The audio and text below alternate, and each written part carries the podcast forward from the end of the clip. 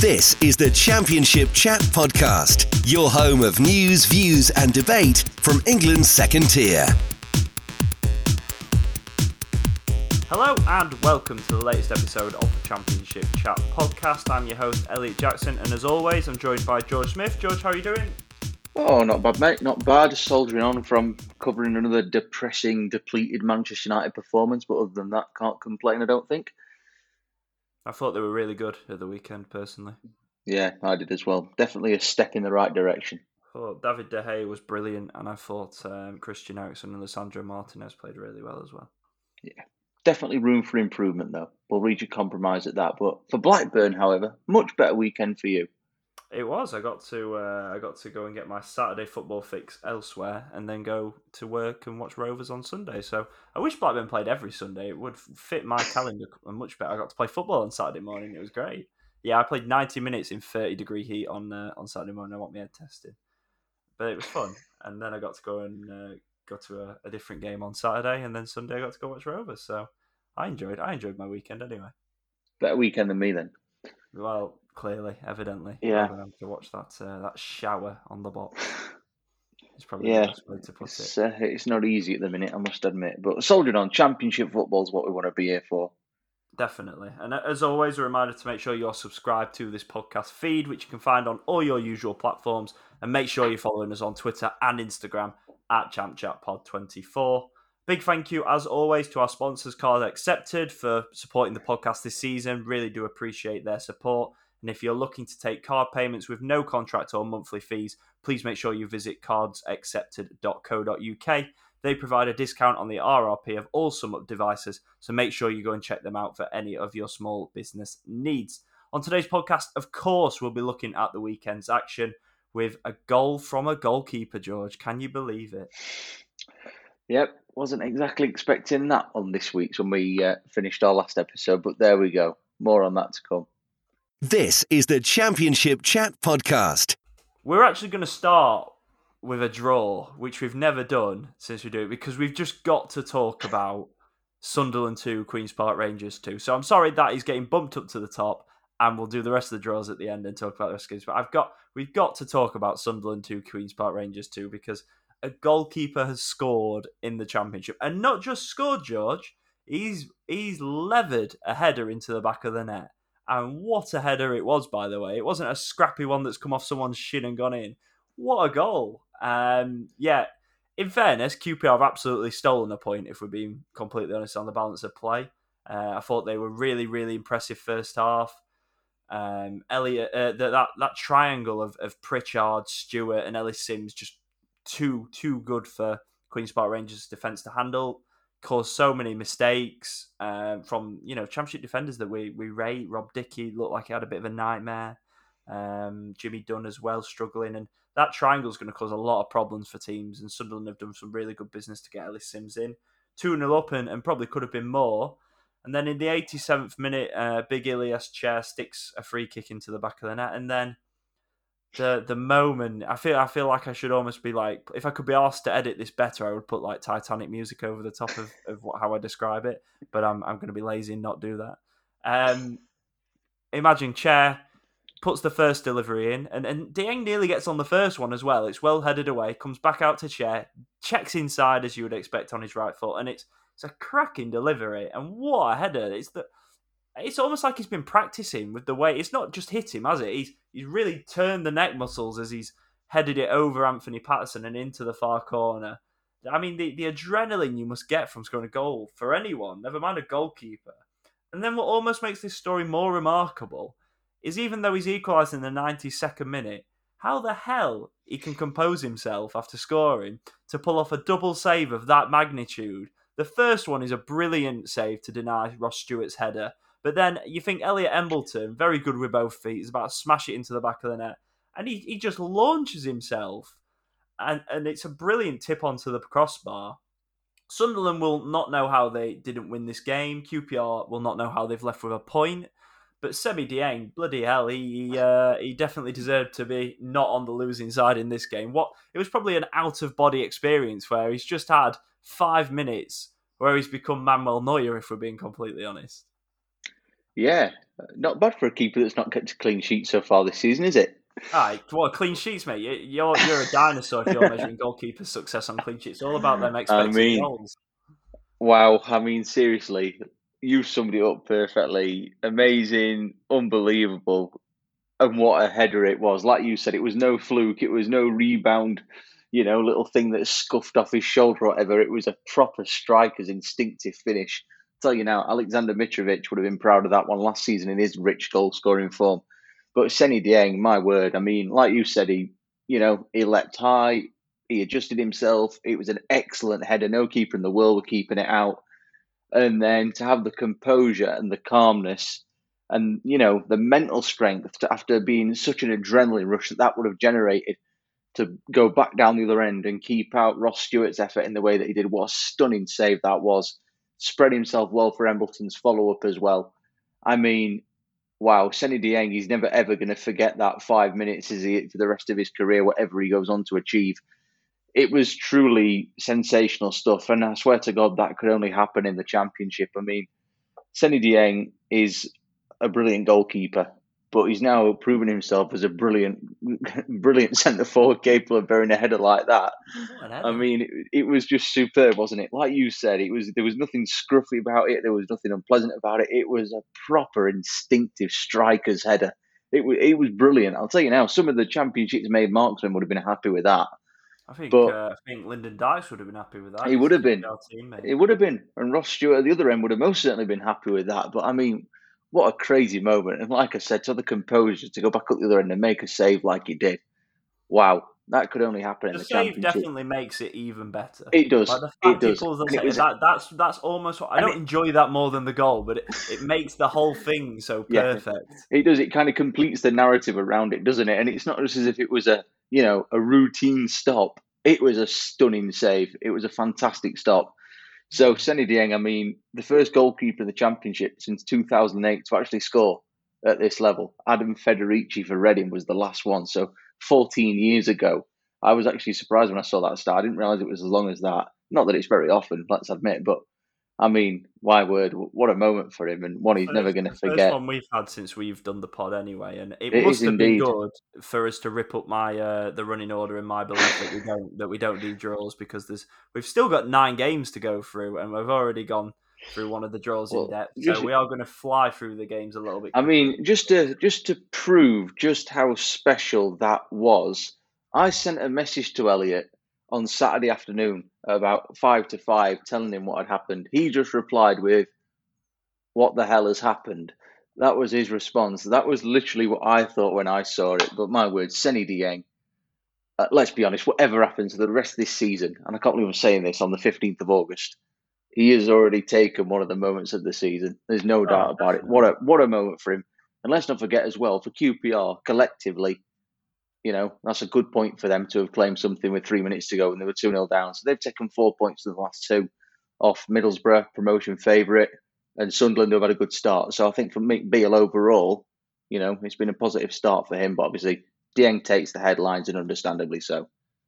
Absolutely. Brilliant story. It's the sort of thing that we love in football, never mind the, the EFL. So great to see uh, a goalkeeper netting one. Now, in terms of the, the regular action, Rotherham United 4, Reading nil is the place to start, I think. Brilliant result for Rotherham. And if we're talking about brilliant work from one goalkeeper, um, I think it's only fair that we talk about absolutely shambolic work from another goalkeeper named Mr. Joe Lumley, who regular listeners of the podcast will know all about because I think we've not sugarcoated his lack of ability uh, in previous games. And, you know, he's still a human being, so I don't want to, let's go silly, but talking about it you know, as adults in a sporting context, he had an absolute howler of an afternoon. Now, credit to Rotherham, and I think we'll we'll touch on Rotherham first because they played very well, and Paul Ince was quite happy to say that his team were bullied by Paul Warne's team, and then Paul Warne said that he put out a team of Smurfs, so he was pretty happy if that's what Paul Ince said, which was a great quote. Um, but Rotherham played really well, especially after uh, a good draw on opening day. Then the disappointment of not being able to play against Coventry. So four points for them is good. Good header from Richard Wood. Lovely cross from Ben Wiles for that one. Conor Washington had a really good game, and I think he's had, had plenty of critics, not for performances, but I think Rotherham have had critics for bringing him in. We were critical, certainly, and I think rightly so. I still stand by that just because he's had one good game. But you've also got to say credit where it's due. Really good performance, ran the channels, which are all the things you expect Conor Washington. You know, we're not shocked by the fact he worked hard and ran the channels. It's has he got the finishing ability? Is he going to score enough goals? Well, the finish, which again Joe Lumley should have done better. You can't get beaten at your near post, but he's hit it really hard and really high. It's a good strike at least. Unlike the third one, which from Lindsay is just. I don't even know how he's done it because he's almost like tried to stick his arms out in front of him to to scoop it up, but just put your body behind it because then at least it can't go through your legs, even if it bounces off his knees. And bear in mind this this ball was not coming at any significant pace.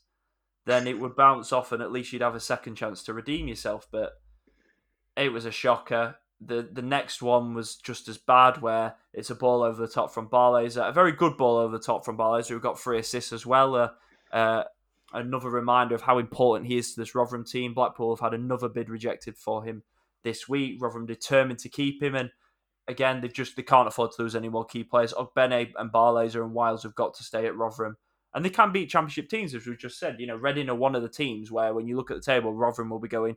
We need to finish above them, them, and them. They're trying to find three teams. Reading are one of those, and they spanked them four 0 So good on them for that. Um, yeah, awful for the fourth one. He comes flying out his goal.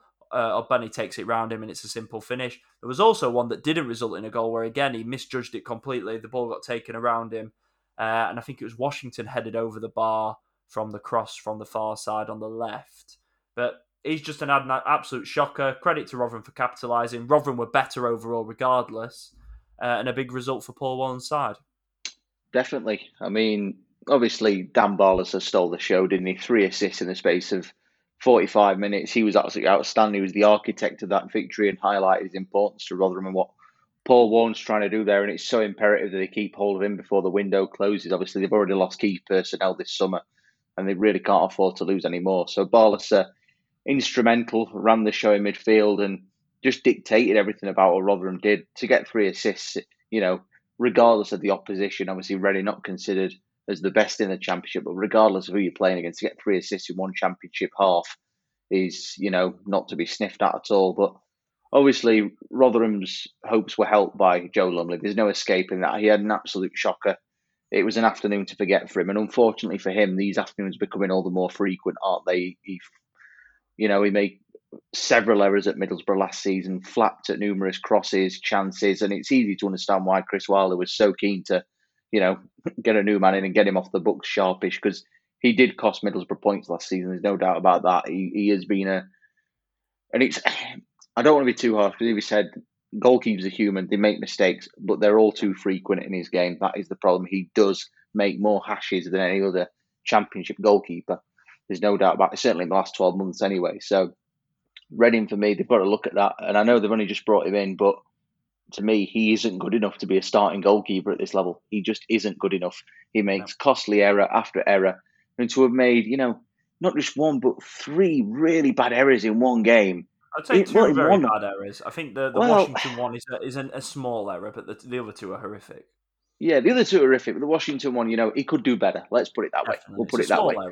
yeah, error. but the other two are just completely. I mean, the fourth goal, Ogbene scores. I mean, I watched the highlights and I just literally, you know, when you just sat on the sofa and you, you what the hell is he doing?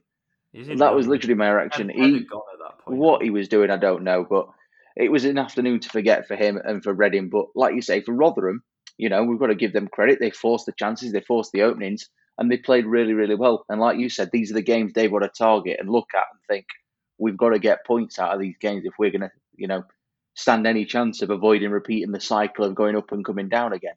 So really pleasing start for them. Let's be fair, because obviously the game at Coventry last weekend was called off, so they've only played two games, rather in comparison to everybody else who's played three already, and they've taken four points. Obviously, both have been home games. They've got to make the New Yorker Fortress this season. They've also progressed in the Carabao Cup. So for Paul Warne, really, it's been a really satisfactory start to the season, considering obviously what's gone off in the transfer market where they've struggled to get players in. They've lost two of their best players from last season. They've dealt with quite a few injury issues. So I think for Paul Warne, you know, the man that he is, we know what a great character he is, and we know how emotional a character he can be in his football and his the way he wants his teams to play. I think he's done a really, really good job in these first few couple of weeks of the season. So, Rotherham, you know, it's early days. You don't want to get too carried away. But I think for the resources that he's got at the moment, I think he deserves a hell of a lot of credit for what he's done. I mean, four points from the opening two. Yeah, both home games, but it's he's laid down a marker and it's given them something to build on ahead of trickier tasks that are going to come. So you know, all the talk of Lumley errors and Reading helping them with some shoddy goalkeeping and defending. Rotherham played really, really well, and for Dan Barlaser now, it's only going to increase the uh, speculation about his future. Wiles got an assist at the weekend as well. Ogbene got a goal. So, you know, it's going to be quite a worrying ending, you would think, to the window for Rotherham. But regardless if those guys stay or leave, they've still got to get more bodies through the door. But at the minute, things looking pretty positive, and I think they'll be very pleased with four points from the first two. I think this is one of the reasons why we had Reading to be down there. We both no, you you had them stay up by one place instead of Wigan. Yeah, I had them to go very down. tight. And I think part of it why I think that was because I know they've got probably the best attack of the three teams that I said would go down, which were Birmingham, Rotherham, and Reading. For anyone that needs a reminder, but the thing for me with like Reading or Wigan, for example, or Blackpool, I think Blackpool have got a goalkeeper that will save them points in Daniel Grimshaw. And I think that Wigan have got a goalkeeper in Ben Amos that will save them points. And I think Joe Lumley will not just not save them points. I think he will cost them points. And I think that was evident at the weekend, which is a, a concern for Paul Ince. Rovers 2, West Brom 1. The only 100% record in the Championship continues. Three out of three and an impressive cup victory over Hartlepool United to boot. This was quite an even even game, if I'm being completely honest. The first half in particular, there wasn't a lot of um, I wouldn't say there wasn't a lot of quality because there were some nice passages of play, but there wasn't a lot of goal mouth action. Uh, Grady Diangana had the best chance, a good header at the back post at nil nil, which Kaminski completely lost the flight of. There was two occasions where Thomas Kaminski, who's been brilliant for Rovers and, and overall pulled off an excellent save at 2 1 to keep out Karlan Grant. There was two incidents where he got completely caught out from crosses. That was one of them, which Diangana should have scored. And there was a corner late on at 2 1 where in stoppage time where he came and just got nowhere near it. But this was all about Ben Brereton Diaz. He he was unplayable at times. West Brom just couldn't cope with him. First part piece of individual quality in the whole first half. Lovely ball from Callum Brittain, it must be said, into Sam Gallagher. Nice layoff. Uh, shifted onto his left foot and curled into the bottom corner. Brilliant strike. And then the second goal was was probably my favourite of the two, to be honest, even though the first strike was so good because it was just a great move. Daniel Ayala had it in the in the bottom left corner. Uh, gets played into Brereton Diaz, who holds it up. Absolutely skins Darnell Furlong. Feet are just too quick for him. Nice one-two with uh, Tyler Morton, a bounce pass as it's called, and just too strong, too quick, driving run towards the area. Good awareness to set up Sam Gallagher, and he sweeps it into the bottom corner for number two. Clinical finishing from Rovers.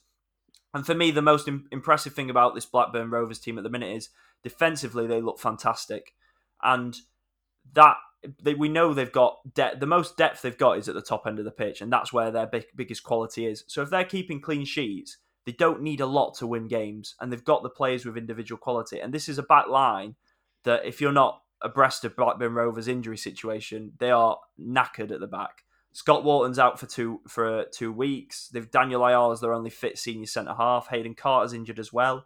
Sam Barnes, who was fourth choice centre half at the start of the season, uh, tore his ACL in training. Uh, sorry, in a training match, so behind closed doors. So 17 year old Ash Phillips, who was a, a, very highly rated young lad from the academy, he started and made his full debut against Hartlepool in midweek. Uh, Wharton then gets injured with a calf problem. He's out for two weeks, and Phillips has to start against West Brom full championship debut. He's only he turned 17 on the 26th of June, so he's only just 17.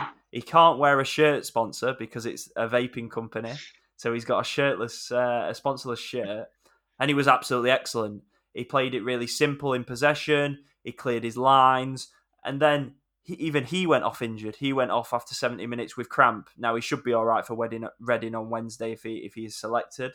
Um, it just underlines Blackburn need to get some defenders in because you do worry that the the good run they're on will will get undermined by the injuries at the back. Sepp van den Berg, as I understand it at the time of recording on half past three on, on Monday, is pretty much a done deal. Um, it's just depending when it goes through based on Liverpool and their current injury problems at the back because I think Konate's injured. I think Joel Matip's got a bit of a problem as well. So it's more, and this was the case with the Tyler Morton deal where it was rubber stamped and they were sort of waiting for it to to get approved. Essentially, they need a centre half in ASAP because they can't keep relying on Ash Phillips, who's 17 years old, to play Saturday, Tuesday, Saturday, Tuesday, which he might well have to do if they don't sign a centre back this week, if he's even fit. So that's the problem. But they were brilliant, played really well, clinical performance. West Brom had good spells of pressure, but for Steve Bruce to come out and say his team totally dominated, when you look at the stats, how many saves did Kaminski have to make? Well, they had one really good chance that I, I referenced earlier with Diangana at the back post, which which wasn't a save; it went wide. He pulled off one exceptional save from Karlan Grant at two one, and the goal was a massive deflection. It was a nothing chance that took a huge deflection and went in the opposite corner. So he pulled off one big save and they missed one big chance, and the goal was came from nothing. So yes, they had good spells of possession and decent play, and they look a decent team but they didn't really carve Blackburn open, if I'm being honest. So I think to say they totally dominated is is a, a disservice, and I think most people that watch the game from a neutral perspective would agree. Fingers crossed, Blackburn can keep some players fit, and, and this good run can continue. Definitely. I mean, it's the start that Jon Dahl Tomasson would have only dreamed about, isn't it? Really, four wins from four in League and Cup, top of the table, one goal conceded. Ben Brereton Diaz up and running for the season. I mean, if you'd literally you know, wanted your cards to fall into place. They've fallen into place perfectly for Jon Dahl Tomasson. It's been the absolute dream start for him. Obviously, there's question marks obviously over the the fitness of the back line and problems there, but at the minute, it's not proving to hamper Rose's, you know, their progress too much at all, is it? They they've won three out of three in the league, playing a decent brand of football. And again, you spoke last week about the adaptability to to match up different opponents. And when you consider what they've played in the opening three games, They've they've not had an easy run of fixtures. Let's be fair. QPR obviously, you know, you'd expect them to be knocking on the door of the playoffs and having a go. Swansea the same. West Brom are many people's tip for the title, and they've taken maximum points of all three of them, conceding just one goal. So the signs are very very promising. They're playing some good stuff. Ben Brereton Diaz up and running. Obviously, a goal and assist at the weekend, a goal last week at Swansea, and both goals of which have been terrific. Let's be said. So things looking very, very good for Blackburn early doors. Obviously, as with any club, you don't want to get too carried away early on. But whilst there's things to be positive and um, be upbeat about, they deserve recognition, and that's exactly what Blackburn deserve. They've come flying out the traps. They've set the pace at the top, and you know, considering they've got Reading up next on Wednesday evening as we record this on Monday afternoon. Obviously, it's the championship; anything can happen. But you would think it's a good opportunity to keep that run going, and, and you know, keep the foot to the floor. if Joe Lumley's in goal. Well, it's a chance. Certainly, is a chance if Joe Lumley's in goal, but we shall see. Ben Diaz will be licking his lips at that one. But let's be honest, it's you know it's a favourable fixture that you would expect Blackburn to win on paper without obviously mocking Joe Lumley or things like that. Blackburn have got to look at that game and think, yeah, Reading have had a you know a tricky start, thumping defeat at the weekend. It's an opportunity for us to continue this good form and this good start. So a lot to like about Blackburn. I mean, the transfer business was slow, let's not forget as well. The appointment as a manager was slow. And we were wondering how long that was going to take, but it's all come together very quickly and it seems to be coming together very, very well. And, you know, why why can't they go one step further than last season, maintaining a good standard across the whole season? So, a lot of work to be done still. I still think they need a bit of depth in places. Obviously, at the back, it's a, a major issue. But, you know, if they keep hold of Ben and Diaz, then who knows what could be achieved this season? Because it's clear that the fans of, as any set of fans would, results like this have warmed to the manager instantly. The players seem to be enjoying his style and everything like that. So, from what I'm seeing, obviously I've not seen anywhere near as much as what you've seen of Blackburn, but from the highlights and clips I've seen, there's a lot to like about them and a lot of positivity around the place. So, who knows what this season could bring on? But you know, early days, important to remain grounded, but recognition where it's deserved. They've had a brilliant start. I think I've been pretty consistent in the fact that I believe that Blackburn's first 11 is as good. Well, it's not as good as, but it can compete with pretty much anyone in the top 10 in terms of as it's proven competing at the that top level of the top 10. It's yeah. when they start having to play Saturday, Tuesday, Saturday, Tuesday, which concerns me, and that's what we're going to see. They've got midweek games every week until the end of the month. Um, played Hartlepool, they've got Reading this week, then they go to Bradford in the Cup, and they play Blackpool as well on the 31st of August on transfer deadline day. So that will be the real making. And I think the the board have got a lot to do. Certainly need two centre backs and maybe a lone striker um, could be coming in before the end of the window. So that's what I'm expecting. West Brom have got two points from three games, but I wouldn't be overly concerned. I think they did play well in patches. Um, I wouldn't say they totally dominated. Say I think that's that's not just the case, but I think they're playing better than they were playing last season. So although they've got two points from three, I think in, in you know some favourable fixtures coming out, I think they'll get points on the board. Hull City 2, Norwich 1. George, another team struggling on Norwich, still looking for their first victory of the season with two defeats and a draw to their name. Pressure piling up on Dean Smith.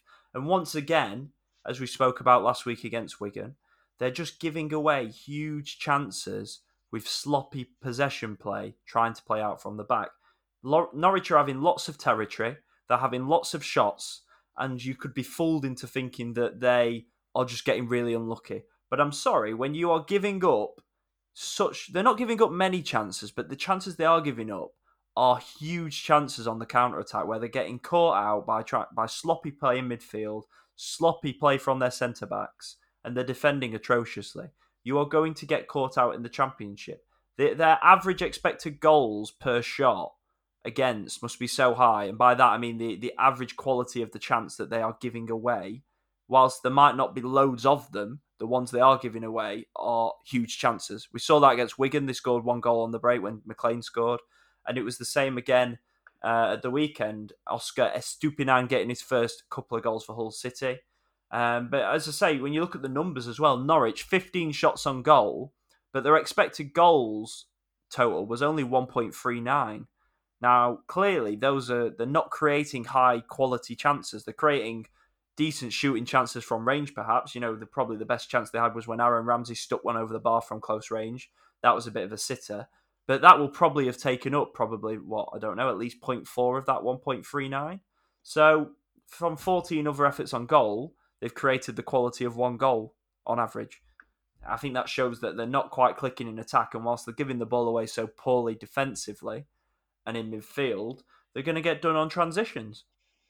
Yeah, definitely. It's it's been a really underwhelming start from Norwich, hasn't it? They've they've not set the pace like they have done in recent years, coming flying out of the traps. And I don't know why I had a little bit of a reservation about them this season, even though I tipped them to finish in the top four, I think it was. But I just feel that you know they're a completely different proposition to what they were two years ago, and they were last in the championship. And I think for me, the the thing for Norwich is they've got into such a habit of you know losing last season. Obviously in the Premier League, they've only won one of the last 19 league games. I think it is. They've not won away from home since January. There is a you know the mentality there must be shot to pieces. And when you start a season when you're considered one of the promotion favourites, it's really not a good start. Dean Smith came out after the game on Saturday and kind of said that he was happy with the performance. He thought on another day his side would have won the game, but you know they were they were guilty of giving possession away in poor areas, and that's what that's what the problem was. But like you said, the chances they are creating, they're not exactly brilliant chances, and they've obviously they've only scored two goals in their opening three games. Teemu Pukki's not really had a sniff, so to speak of. And I think the worrying thing for Norwich is as well, they've not even led at any point in these three games. They get to lead a game this season aside from in the Carabao Cup. And even then they they blew a two goal lead and required penalties to get past Birmingham. So it is a worrying start for Dean Smith. And I think the, the thing with Norwich is the recruitment this summer has been slow. There's been very, very little of it. Underwhelming. They are very underwhelming. I think they're lacking, for me, two or three more players personally. I do think fair, does it that they're going to? It doesn't, not at all. Whereas in you know, obviously previous years they got Buendia that was you know the main architect of it all. He'd create it all, and obviously Pukki would be the man to put the ball in the back of the net, which obviously he still can do. We know he's capable of scoring goals at this level. Three games is not enough to write a striker's season off. But, you know, somebody of Buendia's ilk, he stood head and shoulders with pretty much everybody else in the championship the last season he was in it. Probably him and probably aren't out Dan Juma were the star players that year. So when you've lost somebody like that and then you're coming back into the league where you are expected to perform, it does actually make you realise just how good he was and how big an influence he was in that last promotion winning campaign. So they've definitely got work to do, Norwich. And I don't buy into the fact that Dean Smith suddenly become a bad manager overnight. He is a good manager at this level. He's proven that in the past. He did a good job at Brentford, promoted with Aston Villa. But I just fear of Norwich got into such a habit of losing Is it a case of almost the standards that are acceptable have dropped because of what they've been used to in the Premier League last year? So they've really got to find a way to, you know, get their season moving as quickly as possible because one point from their opening three, and that, with no disrespect, was against a side that's just come up from League One in Wigan Athletic at home. It's not a good start because on paper, you would argue that Norwich's fixtures have been quite favourable. I know this is a championship and anything can happen, but you would, for instance, say that you know an opening three of Cardiff away, Wigan at home, and Hull City away are a lot easier than what Watford, who came down with them, have faced in Sheffield United at home, West Brom away, and Burnley at home. So, and they've picked up seven points from nine. So it does show you that Norwich have, you know, they've not hit their full potential yet. Long way from it. They need bodies through the door. They're not, regardless of what Dean Smith says, they're not. They're not playing brilliantly. I don't think personally for what they're capable of truly. So they've got a lot of work to do, but there's no reason for panic. It's you know three games in. We're not even at the end of the first month yet, but they've got to get that first one of the board and run late. I think they've got Huddersfield at home on Tuesday night as we record on Monday afternoon. So you've got to look at that one and think that's a game where you've got to get three points. If they don't, then you know the pressure on Dean Smith is going to crank up just that little bit more because there is an expectancy when they're in this league to be competing at the top, and at the minute they're not doing that at all.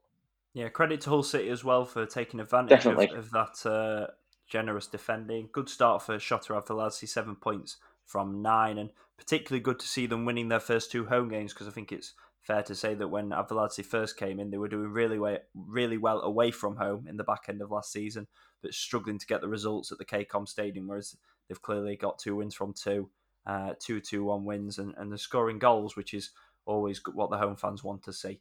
Huddersfield Town three, Stoke City one. A massive, massive win for Danny Schofield and Huddersfield Town their first of the season. After two pretty bad defeats, and in, I mean that in terms of the level of performances, you know the Carabao Cup is such it's it's an irre- irrelevant fixture. Of course, it is. Everyone changes all their team, but you know if you win and you've had a good start to the season, it certainly puts a great spin on things. If you've lost your opening two league games, a la Huddersfield, and you get turned over four one by a team in your division, it does not do much to help the mood. So this was a, a must win game really for them to avoid a spiral. Big save from Lee Nicholls, of course, to deny Lewis Baker from the penalty spot at nil nil. Apparently, that was his 15th penalty save of his career, Lee Nicholls, which, considering he's not been a number one everywhere he's been, that seems like a quite remarkable statistic, really. But Huddersfield were, were good value and they looked more co- comfortable in a 3 4 3 shape, which is what they moved to for this fixture. Um, Kaine Kesler Hayden has signed on loan from Aston Villa and he went into, straight into that right wing back role with Ollie Turton going as a right centre back.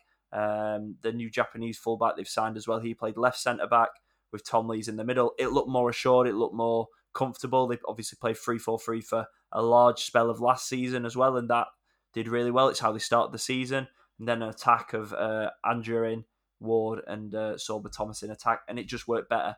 Interesting for me is Jack Rudoni playing in central midfield is someone that we saw at Wimbledon play as a number 10 or play off the left, which is where we saw him make his first few appearances for Huddersfield. But he played in the almost the Lewis O'Brien role in that box to box midfield position alongside Jonathan Hogg.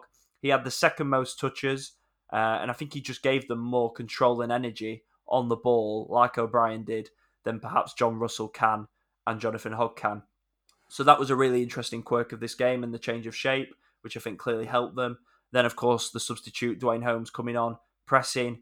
He's got good work rate. We've seen him play almost as a in a as a or as a stri- second striker in a 4-4-2 at times the way they've defended because he's got those pressing qualities and I'm not saying that that works and it clearly hasn't in the opening two games of the season but you can see why he's played there because he's got the the qualities to to win the ball back in high positions which he did two assists first for Danny Ward and then Jordan Rhodes good substitutions from Danny Schofield a really good win Big save from Lee Nicholls from the penalty spot, changing system, and, and a really big afternoon for Huddersfield Town to get off the mark.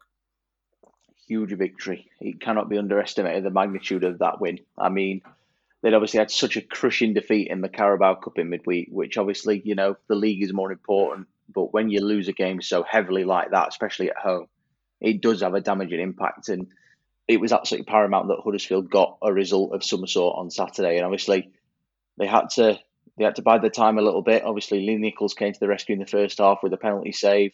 Obviously, Lewis Baker made amends in the second half. But, you know, Huddersfield just showed a little bit more robustness and a little bit more fight. I thought on Saturday they went back to basics.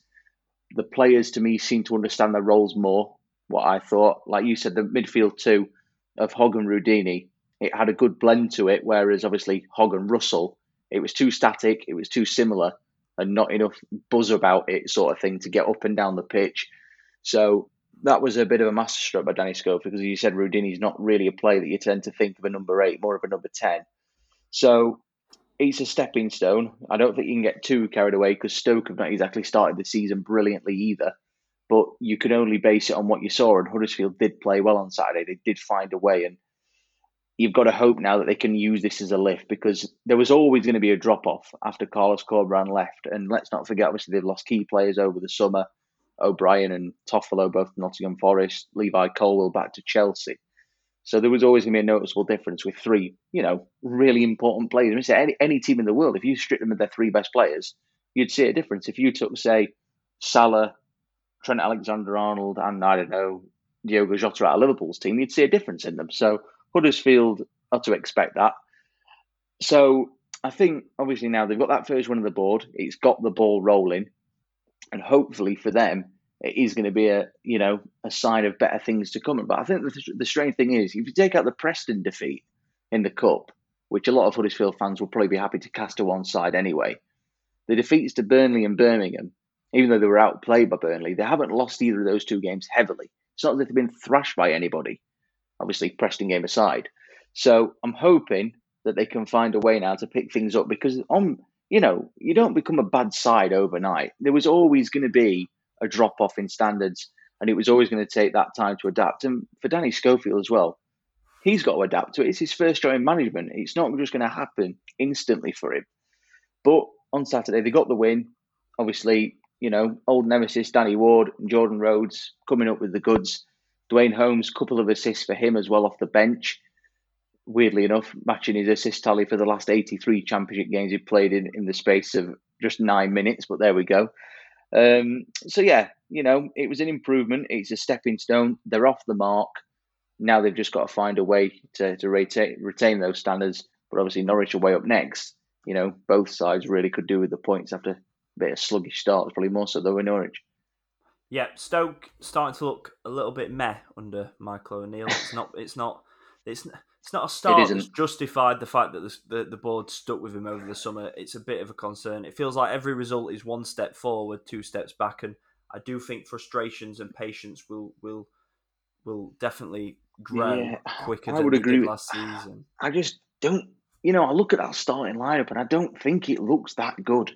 It doesn't fill with confidence. The top end of the pitch isn't bad. Jacob Brown and Dwight Gayle. There's goals in that. So I think the squad is good, but I don't think that they're playing as well as some of their I mean, parts. I know that. I just think the midfield looks a bit light on attacking quality. Obviously, Baker, you know, brilliant last season. Josh Laurent come in to add a little bit of everything, but I think they need somebody more, you know, like a Nick Powell that can keep, keep fit. fit. Exactly, that's the mm. problem when he's fit, which isn't very often. So I just think they need a few more bodies because the basis of that team, I think, is there but like you said, Michael O'Neill, it's it is it's a very way of putting it. It is one step forward, two step back, and it is you know it's a it's a continuous trend that seems to be striking Stoke. So I think they will be des- desperately disappointed with the start they've made. Three points from a possible nine. It's not great. So they've got to try and turn the screw. But like I've said for others, there's a long way to go. It's important not to panic just yet, but it is a bit underwhelming for the ambitions that they've got as a club this season to knock on the door of those playoff places. Five goal thriller at the Den, George, which probably would be higher up in our pecking order on a, a normal week, but it's been a, quite a good weekend for Championship narrative. Really good comeback for Millwall after a poor start. A very sloppy goal from Kyle McFadzean from a, a Millwall perspective early on. Really nice finish from Godden for the second. And then an absolute howler, if we're being fair, from Simon Moore, where he just completely comes for a free kick, gets absolutely nowhere near it, and allows Jake Cooper to head in. That made it 2 1. Um, a second error of the season already for Moore, actually, because he, he, should have done better for Jack Clarke's cross on the opening day where he came for it and missed it and it was headed in. So it was an, a goalkeeper we really rated last year. He was excellent. We, we praised him to the hills, particularly in the first part of the season, but a little bit of concern for Coventry. But in fairness, I think Millwall deserved to win. They, they created a lot of chances. Honeyman equalised, of course after Tyler Burey's shot hit the post. Bury did really well at coming on. He, he sort of added some more pace into that forward line. Um, he got he he drew the foul from Gustavo Hamer, which saw him sent off for two bookings. Haven't seen the first yellow, obviously, but I've seen the second one, which you can have no complaints about. And then it's a nice finish from George Saville to win the points for Millwall. And on the balance of play, it looks like they probably did deserve it. Nightmare start, which they got off to. And Coventry self imploding a little bit with the obviously the error from Simon Moore and the red card from Gustavo Hamer, where he's probably let let his uh, his hot headed temperature get the get the better of him a little bit there. Definitely, because Coventry, you know, they probably couldn't believe their luck early doors. There's not many teams that can go to the den and race into a 2 0 lead quite quickly. Millwall have become this side that are very, very hard to beat on their own patch. Their championship record this calendar year alone at the Den makes very impressive viewing. So they'll be bitterly disappointed that they've squandered a two goal lead, you know, away from home when they've got it so early on in the game. But like you said, a moment of madness from Simon Moore's allowed Jay Cooper into half the deficit. And from that moment, you felt there was only going to be one winner. And the last thing you do really when, when you're defending a set play against Millwall at home is get into a panic like that. And ultimately, it's marked the catalyst for what was to come. So it's not a good result for Coventry City, not by a long stretch. Obviously, they drew their opening game. They had the second game cancelled. They got thrashed by Bristol City in the League Cup as well. So it's not really been the best of starts for Coventry at all this year. I think they'll be disappointed with one point from their opening two games, even though they did play to the credit. They played well in that second half at Sunderland on the opening day, and they, on another day, could have won that game. But, you know, I think Mark Robins, considering this season, I kind of tipped them to really progress and kick on. It's not been the best of starts. As for Millwall, you know, they've had a they've had a decent-ish start. Obviously, they've won their two home games. They lost to Sheffield United away from home, but I think six points in their opening two games is a really acceptable uh, acceptable haul of points. If they could make the Den of Fortress this season like they do every year, then they'll be they'll be up there this season, knocking on the door of the playoffs. There's no reason why they can't. They recruited well in the summer. Obviously, George Honeyman is off the mark now. Benny and on a permanent deal to name another one that's uh, come through the door. So Gary Rowett, you know, he's overseen a gradual improvement at Millwall, and I think this season is the year that they really need to make that leap to get into the top six. So six points in their opening three games. That's a decent return. I think Gary Rowett can be pleased with that. A few 1 0 wins now to round off the weekend action. Cardiff City 1, Birmingham City nil. Probably the most one sided 1 0 you'll probably see in the Championship this season. A really, really dominant performance from Cardiff, who look really good in attack, if we're being honest. Credit to Steve Morison for the, the work he's done transforming that squad because they look better and more attractive. And if I was a Cardiff City fan, I know what style of football and what um, what attacking intent I would want to watch on a weekend, and it wouldn't be that of Mick McCarthy's team, but it would be that of Steve Morison's. I thought Callum O'Dowda was brilliant. He's getting a lot of plaudits. Played on the left in the first couple of games, but switched to the right hand side for this one. And uh, he linked up with Jaden Philogene Bidace on the uh, left. Lovely ball into the box, and he finished from close range. And they combined for the goal. Really, really good start to life for Callum O'Dowda. I think things had just gone a bit stale at Bristol City, hadn't they? didn't really know what his best position was. He played as a winger on both sides. He played as a wing back at times, and he just needed to freshen up. But he started this season really well. Looked good off the left. Looked looked really good off the right. And if they've got him coming off the right, contributing goals and assists, um, Bidace coming off the the right off the left hand side on his right foot, then they're gonna they're gonna cause some problems for teams. The, the thing I still think they need is a striker, and I know there was a little a clip that went around on social media about Steve Morison and a little alter, uh, alter change with a journalist talking about strikers and whether they, they keep saying that they need an experienced striker. But I do think they do. I think Max Watters worked really hard. He clearly runs the channels. He's clearly a good player, but he had some really big chances that he just didn't convert. Now, some of them were good saves from John Ruddy. Some of them were a little bit of lack of composure perhaps in front of goal. And, and at championship level, you are not going to get that level of dominance in every game. And it's going to come down to little moments and taking your chances that will define how many points Cardiff get on the board. And I still think they need another striker to make sure those chances are going in the back of the net, or I think they'll get punished against the better teams. That doesn't mean they can't still have a good season, even if they don't sign one, but I still think they do. But this is a positive segment. Really, really pleased with how Cardiff started the season. Really good performance. Uh, Ryan Wintle's been really good, really strong start of season. He's got the armband on. he's dis, dis, uh, dislodged Joe Ralls in central midfield. He's got the armband on and he's looked really good.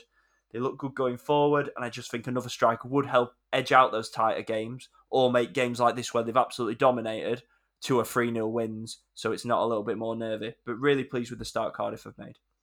Yeah, they've had a very good start. A very good start. That you know, it's it's one that you look at and you think, you know, could they exceed expectations this year? I know, obviously, it's three games in. You don't want to get too carried away, but I think the fact that they've taken six points in the first nine, two clean sheets, back to back home wins, it's a really good. You know, it lays down a marker, doesn't it, to get things moving and get things, get the ball rolling. O'Dowd has been central to it. A couple of assists and a goal for him in his first three games. That's a good start for him. But I think the thing that's impressed me about Steve Morison is the fact that obviously he brought in such a wealth of new signings over the summer. And a lot of people were begging the question, is he gone for quantity over quality? But I think he's I think he's struck a right balance in what he's done. I mean, O'Dowd has come in and been terrific. They've brought in an experienced midfielder and Romaine Sawyers. I think there's a good blend to what he's done. Romeo right back, I think, is a really you know solid addition for where Cardiff are at as a club. So I think there's a lot to like about what Steve Morison's done, even though it's very early days so far. But I do agree with your point on a striker, definitely without a doubt. They do need somebody who's more a little bit more potent to put the ball in the back of the net on a frequent basis. I don't think they've got a player within their ranks to do that, considering that the goals so far you know, there've been three different scorers in the three games that they've scored in and they've only scored three goals in three games, which of course they've taken six points. It's it's not a bad start, but they would like to, you know, make them one 0 wins a little bit more convincing and comfortable. So it's clear where their transfer priority lies between now and the end of the window. But you would think that, you know, as Premier League clubs begin to assemble their squads towards what they want and meet the threshold, that youngsters are going to become available, players that are not in their plans will become available, and there'll be opportunity for loan moves to come in. So Cardiff for me, just a couple of pieces left to put in the jigsaw but you would argue from what Steve Morison's built already that he's put something good together, and I think they're onto something. They've got two wins on the board out of the first three. You know, admittedly, Reading and Birmingham, they're two teams that they would have looked at and looked to take six points from. But if they'd looked at the Norwich game, they probably would have expected to lose that. So I think six points is probably about right for what they would have accepted at the start of this little run. So I think they've been very pleased with what they've done so far. Good start for Cardiff, and long may it continue because they their fans need a little bit of something to get excited about this year after a few seasons of you know kind of mediocrity and struggles. Yeah, Luton Town nil, Preston North End one. Another game that finished one 0 this weekend. Preston are now the, only the tenth team in Championship history not to concede a goal in their first three second tier matches. Equally, they hadn't scored a goal before the weekend until uh, Brad Potts decided to take things into his own hands with an absolutely sensational strike and a, a very early goal of the season contender. I'm not sure I can get my leg that high up near my head. I don't think I'm flexible enough for that. Never mind then strike the ball on the uh, on the volley into the back of the net. So I think that's quite a good goal, and it's a unique goal. We don't see sensational like strike. Often. It's a very good cross as well from Robbie Brady. In fairness, it is. I think it's been a better start for Preston than probably the numbers. Well, sorry, than the the points on the board would suggest. I think a lot of the underlying data says that they should really have nine points out of nine. Um, really decent start from Ryan Lowe's team. They've not conceded yet. They've been the best team probably in each game. Um, certainly the whole game they drew last weekend, which was nil nil. They should have won that. They had the best chances at Wigan, albeit that was probably a tighter game. But you think the double save that uh, Ben Amos made from Troy Parrott and Emil Riis Jakobsen. that could have gone in and been a one 0 win.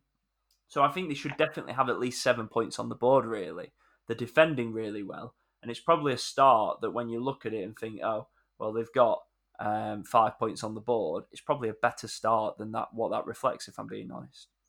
Yeah, definitely, and I think Preston's recruitment this summer, even though it's not, you know, had much to it in terms of numbers, I think the recruitment's been smart and sensible. As soon as I saw the signing of Freddie Woodman, I thought that was a really, really good addition. He's a goalkeeper that I've rated a lot over the last couple of years and he's had the perfect start, hasn't he? Three clean sheets out of three in the league. Obviously conceded at Huddersfield in the cup, but that was the night Preston did find their shooting boots and scored four. So when you factor in the cup win as well, Preston have had a really, really good start, even though they've only won half of their games. But to conceded one goal in four, you know, that's not to be sniffed at at any level. So Ryan Lowe has clearly put an emphasis on being sound at the back, and it's so far working to a T. They've they've limited teams, they've dominated games that they've played in, and they've proven against Huddersfield in the cup match that they can turn the turn the screw when they need to. So I still think they need another striker. I really do, just to you know kind of lend Emil Riis a helping hand and just if they ease the burden on him and you know kind of just not obviously not replicate the Cameron Archer deal because that's going to be very difficult to do. But if they can get somebody young and sprightly, energetic, and at pace up there. I think they could be in for a really good season. And I did tip them to push the playoffs quite closely. And I know they've only got five points on the board so far, but to not conceded at all, that's a really impressive start. And Alvaro Fernandez, the young left wing back they brought in from Manchester United on loan, he excelled in the game against Huddersfield and he offered two assists that night. So he's given a flavour of what he's going to bring to the party. So he's, they've got attacking outlets from the wing back pushing up. So they have got the ability to play an attack minded game and obviously not just sit in and be defensively as you might possibly think with three clean sheets from three and only having scored one goal in the league. So Ryan Lowe, as I, as I said at the start of the season in our preview episode, he's going to take that team forward this season. And they're already beginning to do that. And just oddly enough, I did find a stat actually on uh, Sunday night while working some out for our podcast Twitter page. And obviously, Preston have only been have seen one goal in their three games so far. Either goal, uh, either either scored or conceded one goal in three games. The last team to do that was in 2015-16. Also, Preston North End, weirdly enough. So they seem to have got a habit for this of starting seasons with not much drama at either end of the pitch. So, but it's doing them no harm at all. They're, they're playing some good stuff just think they just need to add a little bit more attacking threat to their play. And you never know, they could be one of the surprise outlets like we saw with Huddersfield and Luton last year. So Ryan Lowe, I mean, you know, he's proven himself as a good manager at Plymouth. We saw signs of it last season in the second half of the campaign. If you give him the right tools, I think he could be onto something with Preston this season. Be a very encouraging start for them. It definitely has. Uh, Watford won Burnley nil was the Friday night game. Watford have continued a very good start to the season and I don't think they've played amazingly in any of the games, and yet they've got seven points from three very tough fixtures. To beat Sheffield United, draw at West Brom, albeit they were definitely second best at West Brom, but equally had a missed a penalty which could have won them the game, and then to beat Burnley, it's a really good start. And I actually think it's a bit ominous for the league that they're not playing that well, and yet they're winning and getting points in really tough games.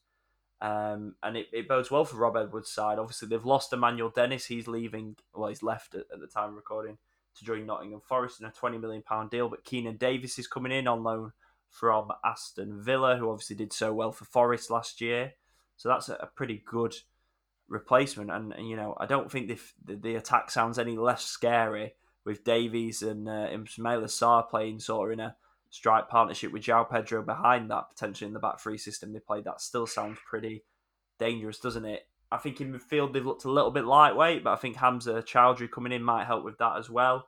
And it was a very good finish from Tom Cleverley as well at the weekend to finish. And as I say, I don't think Watford have been brilliant, but they've got seven points and they're relying on key players that are, are helping them out. Obviously, it was Sarr's brilliance at West Brom that, that got them a, a, a point from in terms of the goal from the halfway line, albeit he missed the penalty. And in this one, it was probably Daniel Bachmann that, that got them all three points because he pulled off a string of good saves. I think there was almost a personal duel going on between him and Josh Brownhill. I think Brownhill had four efforts in the end, three saved, one off the crossbar. So Burnley were probably a little bit unlucky. But I don't worry about Watford in terms of losing Dennis because I think Davis is a good replacement. I still think tactically it'll it can fit together. So a little bit of a concern for the rest of the division if you don't think Watford have, have really done that much, but they've got seven points out of nine, and that's how I view it right now. Yeah, definitely. And like you said, seven points out of nine against three teams you would anticipate to be up there come the end of the season. Obviously, Watford have had all three of their games screened live on Sky so far. I've seen two of the three. I missed the game against Burnley on Friday night because I was working.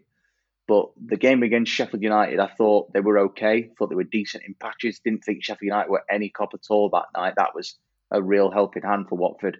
Against West Brom, they were second best throughout. I thought the Baggies played really well that night, to their credit. And then obviously Friday night, I've seen the highlights of that game, and it looks as though Daniel Bachmann, you know, was was called into action and more than earned his earned his money over the weekend. So, considering they've taken seven points from nine, only conceded one goal, it suggests that you know, they could be a force to be reckoned with once they really do get into full flight. And I think the thing for Watford this year, regardless of what happens, they've got to stick with the manager. they've got to stick with the manager for a season. They need some continuity at that club.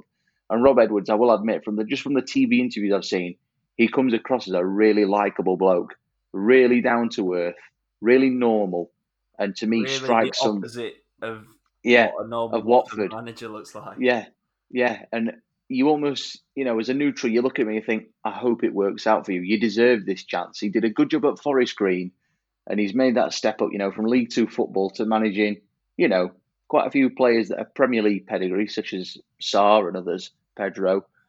So it is a big step up for him. But to me, he seems to have got them on board very, very quickly the way that he wants to play, and they seem aligned with his system and way of playing. So, you know, it's it's encouraging. It's obviously it's not earth shattering because they've not been at their very, very best yet. But that's a sign of a good team if you can get points on the board without playing brilliantly well. They're up there. They're in the conversation. You would expect them to be. The loss of Emmanuel Dennis is a big loss. It is, but you would argue they are still going to be fine without him. Keinan Davis, I think, is a very good signing. He really developed at Forest last season in the second half of the campaign. He got better and better. And I think a full season at one club now playing, you know, week in, week out, he could really flourish and be onto something. Choudhury in the middle, excellent sign. I've always liked him. Really good player. Cleverley, you know, he has that experience, does a job in the midfield, keeps things ticking nicely. Mario Gaspar's coming from Villarreal, vastly experienced player Champions League experience. So you would argue that you know Rob Edwards, he's he's looked at recruitment and thought, I just want to add a little bit of blend of everything, a bit of youth, a bit of experience, player that's on the up in Keinan Davis. And now the biggest question is, do they keep as Ismaila Sarr? The chances are that interest is going to soar towards the end of the window, as it often does with players of his ilk. But unless Watford get an offer, you know, that they deem respectable and acceptable for him, I think they will do the damnedest to keep hold of him. And after what he produced against West Brom last week, you can understand why forget about the penalty miss. Obviously, that was awful. We'll not mention that. That was really bad. But the goal was sensational. So, really encouraging signs for Watford. As for Burnley, you know, after the way they played at Huddersfield that night, to have only picked up one point in the two games that have followed, I think Vincent Kompany be a little bit disappointed with that. Only scored two goals in their opening three, but they are creating chances. That's the thing. They on another day they would have got something from that game at Watford on Friday night. The chance they had towards the end, they just met an inspired goalkeeper in Bachmann. So I don't think he'd be too worried. They still need another striker. Still need, I think, a little bit of pace to replace Maxwell Cornet in the wide areas. But overall, you can see that he's changing that philosophy. The players are buying into it, and it has got the potential to do something this season. So, no reason for panic for Burnley. I just think they'll be a little bit, a little bit disappointed they've only picked up four points in the first uh, three games. I'm not. I think Burnley they just need to continue adding to that squad, don't they? Just desperate for a striker. Yeah. I think the, the structure's there. Yeah, Ashley Barnes is just the way of playing is there. Goals at the moment. Jay Rodriguez is injured. Costelloe's a young striker. They've got to get a really good forward in. I think personally, Twine's not even kicked a ball really for them now. But you'd expect once he gets up to scratch, exactly, you know, that he should deliver the goods. He's not really had the but opportunity. They need, they need another source of goals from somewhere. Obviously, there's ongoing talk about Liam Delap from Manchester City. For me, while he will be a good signer, there's definitely a very good player in there. I think they they need somebody who knows the championship and has done it on a regular basis. I mean, they could do far worse, for example, than you know going for Andreas Weimann or something with the form he's in right now. He wouldn't be a bad shout, but it'll come for Burnley. You know, they've added to the squad as the window's gone on. A lot of new players, but even though they've only scored twice in his opening three games, you can already see that Vincent Kompany he's changing that style of play for the better, and they are buying into it. Then players. And then finally, Blackpool nil, Swansea one. I don't really know how Blackpool lost this game. Uh, they'll certainly be kicking themselves for the way they did lose it. Uh, created plenty of chances, and, and they got done on the break. If we're being honest, it wasn't a great sort of challenge to try and bring Obafemi down. Um, but what do you do? You're trying to win. The, you know, they missed the penalty, of course. Blackpool. They're trying to win the game. They were, although Swansea had good spells, Blackpool would look the most likely to win it in the latter stages and they've got caught on the counter attack. It's not great defending. I think they could have dealt with it earlier. And then once Obafemi's clear of the defence, tees up in Chaman, it's a tap in. I think you're really frustrated if you're Michael Appleton to not have taken something from this game, especially having had the penalty. You're on top. Yes, they're pushing players forward, but someone's got to take a yellow card earlier in that move and just take someone down. Or, you know, the tackle that I think it's Thompson makes on the halfway line. It's neither good enough to win the ball, nor does he really show the physicality to take a card or, or bring down um, Obafemi. So I think they'll be really frustrated to have lost this one. I thought Josh Bowler again. I'm going to say this every week until he he leaves at the end of the window. Perhaps he looks like their best outlet in terms of trying to score a goal. Oh, he is without any shadow of a doubt. He's their main man, isn't he? And right, uh, Jerry Yates is probably just cursing him why he didn't lay the ball across to him for the chance that they created in the second half. But you know, all players, you know, when they've got the sight of goal, nine times out of ten they're going to have a crack themselves. So you can't blame him for that. If it had flown into the net, he'd have been a hero. But no, Blackpool will be kicking themselves with that. They really will because they did play some decent stuff at times, and they've had a bit of a a bit of an indifferent start to the season, haven't they? Obviously, beat Reading on the opening day, then lost to Stoke, then bowed out of the Carabao Cup on penalties to Barrow, and then obviously this one with the defeat to um, yeah Swansea at the weekend. I actually forgot for a second they didn't even play. Um, but I think the fact that they've only scored one goal in their opening four games in League and Cup makes it very clear where their priorities lie. That is that is concerning. One goal in four games, especially when you factor in you play the League Two side at home in the Cup as well. It shows that you need to make reinforcements and quickly. But as we've seen with Blackpool this summer, transfers have been hard to come by. They've been slow. They've got a few loan signings through the door. Lewis Fiorini, Rhys Williams, Charlie Patino from Arsenal's come in as well. So they've just got to try and build on what they've got and hopefully get a few more bodies in before the window shuts. But I'm convinced they will. But I do think though that they will be in that conversation at the bottom this year. And I already I already think even though they did play reasonably well on Saturday, I do think there are signs there, like Huddersfield, they've lost their biggest asset in the in the form of their manager. I think that might well be the case, yeah. Um, couple of draws just to quickly round us off. Middlesbrough 2, Sheffield United 2 was the second, or well, it was technically the first in chronological order. It was the, the other Sunday game. Uh, Sheffield United led twice. Really nice finish from Sander Berge to put them 1 0 up. Very comical own goal from Ryan Giles, in my opinion, uh, made them 2 1. And either side of those goals was uh, two nicely taken goals from Chuba Akpom who's continuing to to put a case to Chris Wilder that he should be the striker that they're looking for in the transfer market. He's uh, he certainly started the season well. He did well in pre-season to earn the opportunity. Two really well taken goals. Uh, the first goal in particular was a really nice team move, lovely passing triangles to cut Sheffield United open, but uh, just an entertaining game at the Riverside. And then Wigan won, Bristol City won. Uh, one fewer goal conceded by Bristol City. I suppose that's a positive. Um, Andy Weimann scoring for the third game in a row. That's a positive. But Will Keane cancelling out, and he also missed a quite a big chance later on in the uh, in the game, which could have won it for Wigan. And that rounds off this week's championship action. This is the Championship Chat podcast. Right, George, time for our shocks and bankers now. Obviously, there's games in midweek, but we're going to look at the games next weekend to keep this podcast as fresh as possible. So let me know what you've got for this weekend selections.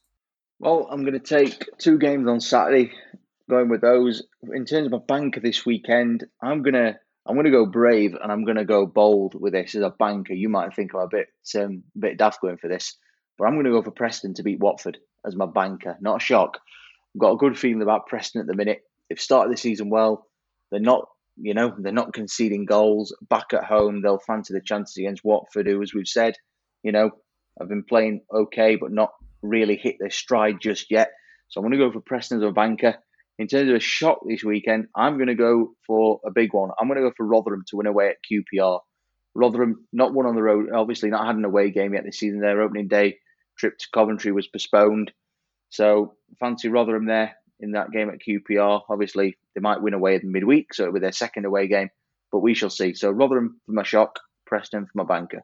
It's always hard to do these when there's a round of fixtures in midweek because it, it changes your mindset on what you think. I think for my shock, I think I'm going to Sunderland to win at Stoke. Um, and for my banker, I'm liking the look of Burnley to beat Blackpool at home. If you're happy with both of those, I'll come back then. Right, so that's why I'm going to go for Sunderland to win at Stoke and uh, Burnley to beat Blackpool at home. Thank you for listening. As always, that does mark the end of this week's Championship Chat podcast. Please make sure you are subscribed to this podcast feed wherever you get your podcasts from for the latest episodes every single week. Make sure you're following us on Twitter and Instagram too at ChampChatPod24. A huge thanks again to our sponsors, Cards Accepted, for their support this season. Please make sure you go and check them out at www.cardsaccepted.co.uk. Thank you for listening, and we'll catch you again next week for another episode of the Championship Chat podcast. This is the Championship Chat podcast, your home of news, views, and debate from England's second tier.